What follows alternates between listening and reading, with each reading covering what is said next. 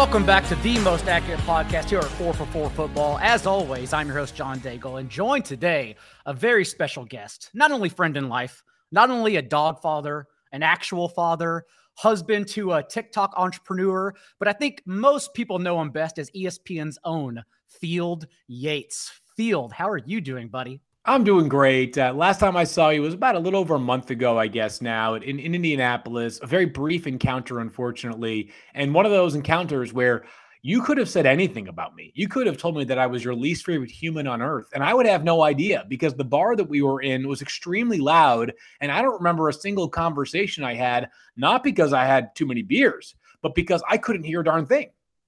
I had a few beers for reference, but you could also explain also what was going on in that situation. It's the fact that one, it was very, very late at night, as the combine tends to get for all of us working in football. But also, you had a few friends around you, and there were only a handful of people that I consider of your stature that I have personal connections with that I genuinely don't mind going up to and hugging. And like I went up to you and hugged you. It like, was buddy, great. like, how's it going? Highlight. But also, it's so loud. There's so many people around the Great Field Yates that I should have stopped to talk to you more, but admittedly, I did not. And I even like. Messaged you as we know embarrassing the next morning saying hey like i should have said more to you since we're actually oh, friends. Oh, uh, so i i apologize about that. Uh, i already messaged you and, and, told you i'll make it up to you and i'll definitely come out to a brewery in the northeast area this summer so it. we can sit I'm down together. I'm into that 100% of everything you said right there. I'm all aboard. So let's make that happen and atone for indie errors which i take a lot of responsibility for by the way as well.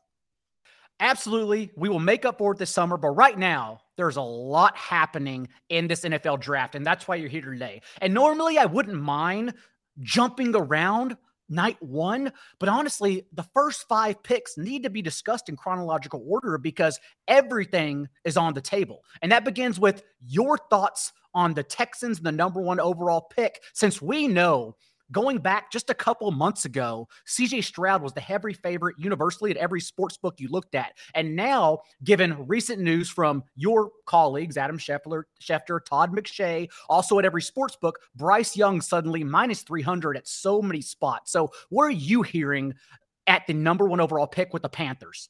Yeah, I think at this point, Bryce Young going number one overall should be considered whatever a step below a lock is, because there's still some time before the draft actually takes place. But it would be an upset, and the sports books agree now, if somebody other than Bryce Young was taken number one overall. The recent signals have not only been consistent, but they've continued to grow stronger and stronger. I don't know that we'll get a declaration from the Panthers as to whether they've decided on Bryce Young prior to the draft. But every few years, we do know the team makes it very clear who they're taking first overall. I'm actually old enough to remember when Jameis Winston signed his rookie contract the night he got drafted. That's how much of a formality it was that he was going to the Buccaneers. They'd already ironed out whatever details need to be ironed out. So Bryce Young, again, 100% too strong of a characterization but I think about a 90 to 95% confidence scale is appropriate right now for Bryce Young to the Panthers. And for everyone listening, recall that last year, Walker did not become the heavy favorite as the number one overall pick until 48 hours prior. Yeah, so it was lots of a weird draft last year. Yeah, it really was. Yeah, this one, I think anytime there's a quarterback and anytime there's a trade up, when the team who makes that move is obviously is doing so with obvious intentions, I think we can kind of get our finger on the pulse a bit more for pick number one. And that's what makes number two so interesting with the Texans because, and I want to hear your thoughts on both scenarios because if Bryce Young does happen to go number one, I do think Nick Caserio and the, the Houston organization are somewhat locked in their ways. And as it's being reported right now, are undecided what to do at number two if Young goes number one. And so, what do you think happens at number two if Bryce does go one? And then, do you think it's a lock that they take Bryce Young if he falls to number two? That part I think is easy. If he falls to number two, I think Bryce Young becomes a Houston Texan. So I'll get that out of the way. If that happens, I think it's basically a done deal. If Bryce Young goes to Carolina, though, it gets really interesting. Not just because of the evaluation of CJ Stroud, which I think everybody agrees that if Bryce Young were three inches and 25 pounds heavier, we would have no debate. He'd be the easy number one pick, and it would be, I don't know how the rhetoric would change but it would be even more universal in its praise for Bryce Young. So CJ Stroud, I think, deserves to be in the number two overall conversation based off of quarterback prospects alone and really overall prospects as well. The dynamic to mention here for the Texans, and I know that people don't usually care about this stuff, is that CJ Stroud is represented by David Mulugheta, one of the most successful agents in the entire NFL, who also happens to represent Deshaun Watson. Of course, relations between Mulugheta and Watson and the Texans became frosty at the end of his time, meaning Watson's time in Houston. And I understand they're going to eventually have to deal with more clients from David Mulugheta. He's got a long list of clients and a lot of really good players, but with a second quarterback, the quarterback to basically succeed Deshaun Watson, because since Deshaun was traded, it's been Davis Mills and kind of a rotation of other insignificant options. This would be an that'd be a fascinating dynamic. And I'm not saying you can make your decision exclusively based off of who the player is represented by, but I will mention that it has been mentioned to me several times that is a dynamic that is at least worth considering in this number two overall pick. So if it's not Bryce Young because he's gone, I think trading down's in play. I think taking a quarterback is in play. I think taking a defensive player is in play as well. I think the most likely defensive player would be Will Anderson from Alabama. Speaking of trading down, that's my lean right now with the Cardinals at number three. And yes, if they don't have a good offer on the table come draft night, perhaps they stick around. Monti Ossenfort, of course, spent 15 years with the Patriots across their scouting department, even as a director of scouting personnel at one point. So maybe they lean on secondary, on prioritizing defensive players, especially given that they now have Jonathan Gannon, a defensive minded coach under place. But what are you hearing around trade scenarios with the number three pick right now? Everybody believes the Cardinals are the most likely team to move slots in the first 10 picks of the NFL draft, up or down. Obviously, they won't move up, but they, I, I mean, of all the teams that are going to move up or down, they're the most likely candidate.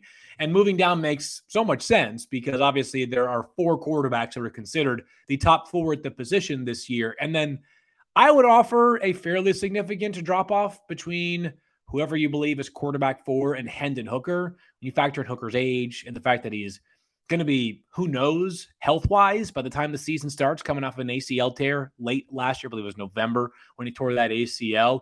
Um, so I think that the Cardinals should be motivated to auction that pick off. And you're right, if they don't get a good enough offer, you, you can't move down just for the sake of moving down if it's from seven to three and you get an extra fifth round pick. No way, right? Like that doesn't do anything for you if you are Arizona. At that point, I would say the most likely outcome is Will Anderson goes there at number three because he checks every box for any defensive scheme. And I understand that he's not Von Miller or one of the Bosa brothers in terms of pedigree coming into the draft, but high floor player. I think one of the safest bets in the draft this year. But I expect Arizona if it doesn't happen before the draft, to take basically every minute they have available during the first round to field offers to move down. Consensus right now with the next pick at number four in the Colts is a quarterback. But I, and I'm in the minority here, I still have a, somewhat of a hard time wrapping my head around that since it wasn't a regime change they just underwent. They simply hired a new head coach under Chris Ballard. And maybe given Ballard's whiffs with Frank Reich and usually targeting veteran quarterbacks. Maybe that does change their plans and finally bring someone to the table. But in signing Gardner Minshew, who understands the playbook, I think still one of the best backups in the league that you can have roll out there for at least half a season. I don't know if it's pressing at number four. So right now, what are your thoughts with the Colts and what they're thinking at number four? So I think you're right in that everybody is assuming a quarterback, but should we be so certain of that? I'm not entirely positive because – when you're sitting at four, if you're getting quarterback four, because obviously we think there's a good chance two, if not three quarterbacks are already gone, are you really getting the quarterback that you prefer? Because I often tell people you got to kind of equate quarterback prospects to house hunting. Like if you and I go see five houses in a neighborhood and they're all listed for the same price, doesn't mean that A, you and I will like them similarly, and B, that like you might like one a lot and I might hate it. You you prefer whatever you a house with a pool. I prefer a house that uh, you know has a brand new kitchen or something, right? With quarterbacks, like just because Will Levis might be QB four on most people's boards, if he's the only quarterback there, and the Colts are like, we don't see it, you don't just take a quarterback and force the issue there.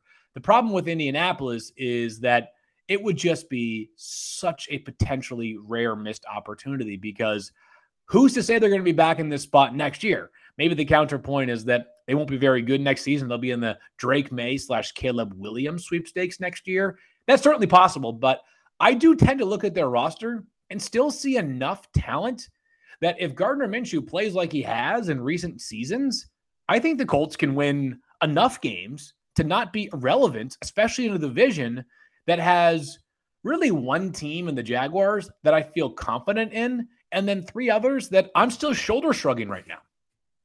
Not to mention that we are not expecting, at least unless you're hearing something different, Yannick Ngakoue to return. So they are in need of an edge rusher if both yeah. Tyree Wilson and uh, Will Anderson are there. And in just trading Stephon Gilmore to the Cowboys, you would think they are in the market for a potential shutdown corner in Christian Gonzalez or Devon Witherspoon. Yeah, both guys would fit a lot, and they would they fit everywhere. We'll talk. I'm sure we'll talk about them more. But uh, you're absolutely right. Like if they do stand pat at four and they're not content with the quarterback, I think you have two options. A, you try to find the team that is content with that last quarterback because there'll probably be somebody who likes Will Levis or Anthony Richardson as QB4 and says like, no, we're willing to make that move. Whether it's Tennessee, who's in your own division, maybe that's that's unlikely, but Washington, Tampa, whoever it is, somebody that's lower on the draft board that you could persuade into joining you uh, or to take the number four pick off your hands. That is certainly in play. Um, I would just say though that um, we are all acting a little bit too certain about what's happening at the top of the draft, and just about two weeks out, I'm not totally convinced that it's going to be as conventional as we're currently assuming.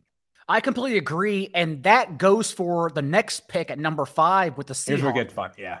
Who I think they remind me of a poor man's Eagles roster, and that really, you sure they can add depth, but they don't need to feel much holes, despite having because they so far have won the Russell Wilson trade, five picks in the top 83. And so I'm curious on your thoughts on what they are considering at number five. This feels like the Jalen Carter spot to me.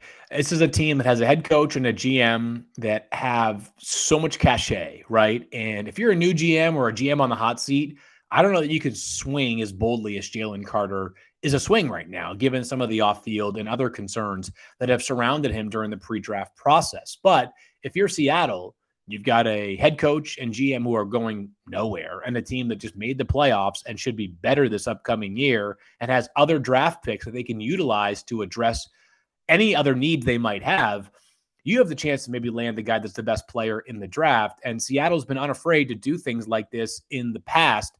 I know people will point to Malik McDowell in the second round a handful of years ago out of Michigan State that was an absolute waste of a pick but they have also gone down less conventional roads than people expect and had great success. And I'm not just talking about players in the fifth round like Richard Sherman or players late in the draft, right? Like, even, and this seems crazy now, when Bobby Wagner was drafted in the second round out of Utah State, people were like, why on earth would the Seahawks use a second round pick on Bobby Wagner? And they've always kind of marched to the beat of their own drum in the draft. And I think as a result of that, uh, it wouldn't surprise me if Jalen Carter is the fifth overall pick to the Seahawks.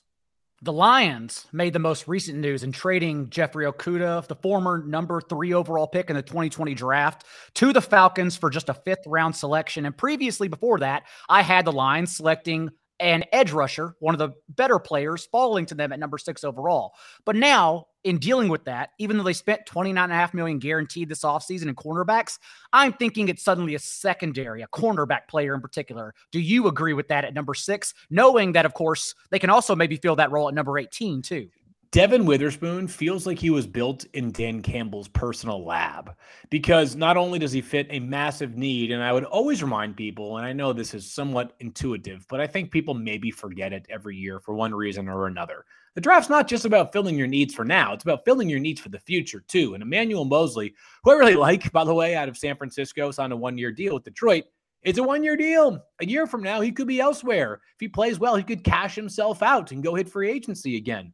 But Witherspoon, who is the toughest corner, he reminds me, and I, I hate pro comparisons for the most part, but his edge is like Cortland Finnegan, who's kind of a throwback player for those who are less familiar. He was as surly of a cornerback as we saw in the NFL. He played most notably for the Titans and like literally went fisticuffs with Andre John uh, Andre Johnson.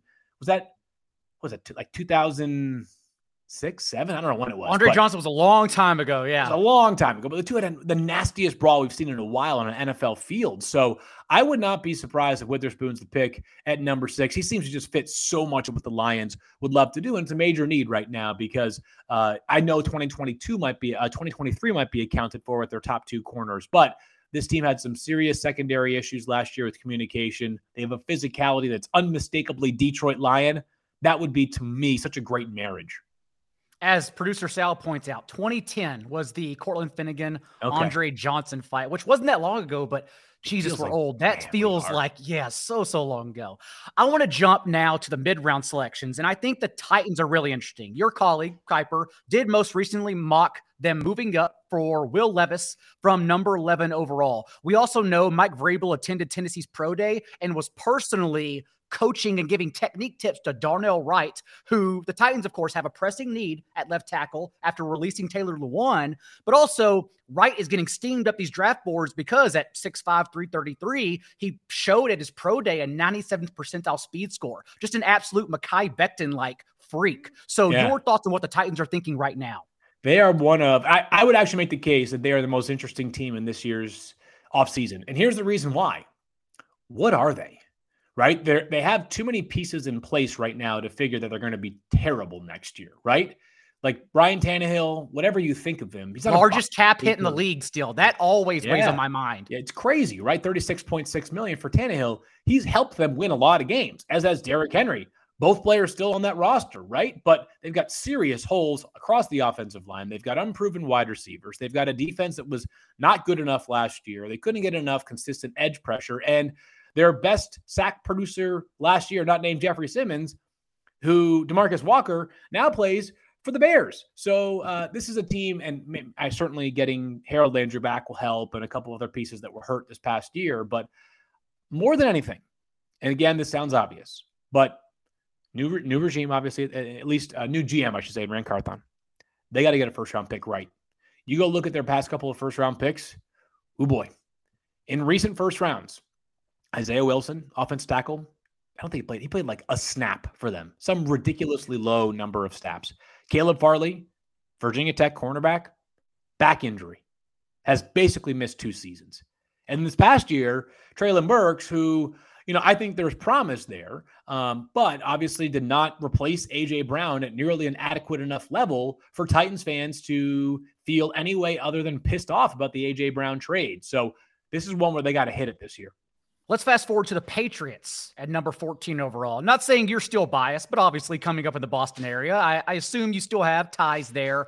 What can they possibly be thinking? Because as we know historically, Bill Belichick knows two ways, and it's either to trade back if the player on his big board is not available the moment they're on the clock, or take that player, a la Cole Strange and so many other references that is there, but may still be a round or two by consensus books too early. So yeah, what are the Patriots ignore doing? mock drafts, right? He yes, ignores exactly. mock drafts. Um, but you're right. Trade back is always my guess for the Patriots, just because it's part of their blood. Um, you look at their needs right now, though. I would argue their most pressing needs remain offensive line help, young offensive tackles. They've pieced together um, some veterans in the in, in free agency, but I think that long term there's still a young offensive tackle need Wide receiver to me remains a need as well, and cornerback.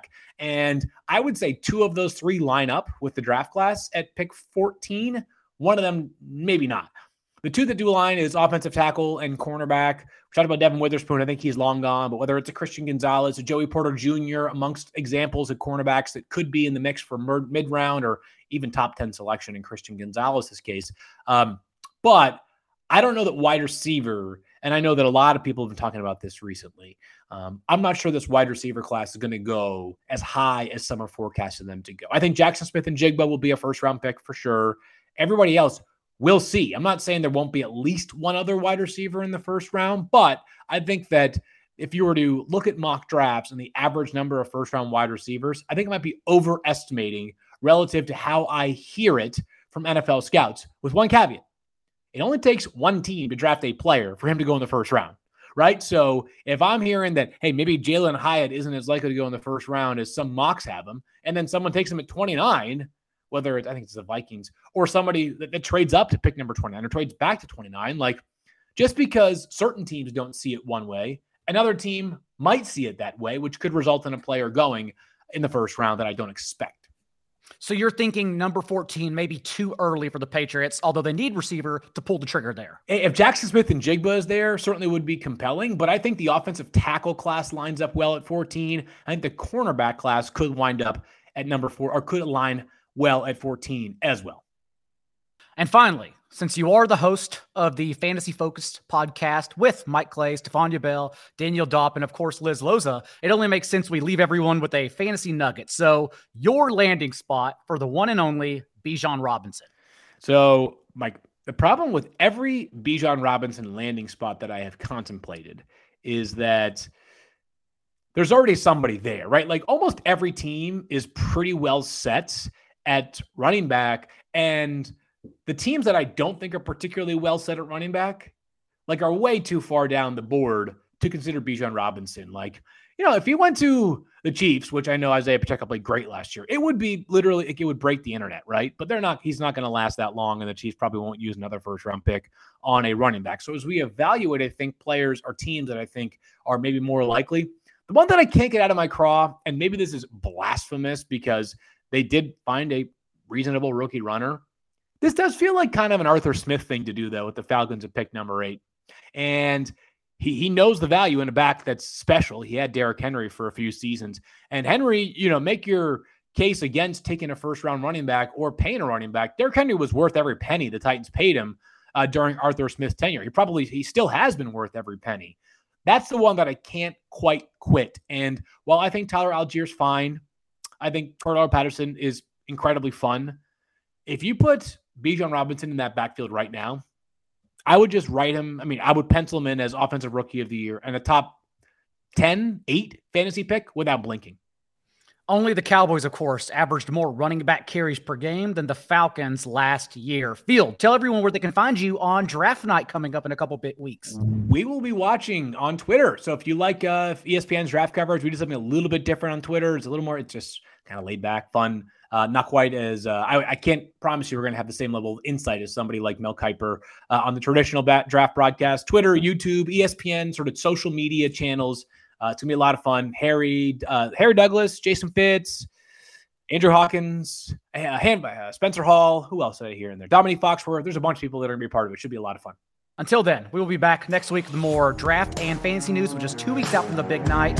Until then, remember, be a little bit kinder than what's required. We'll see you next time.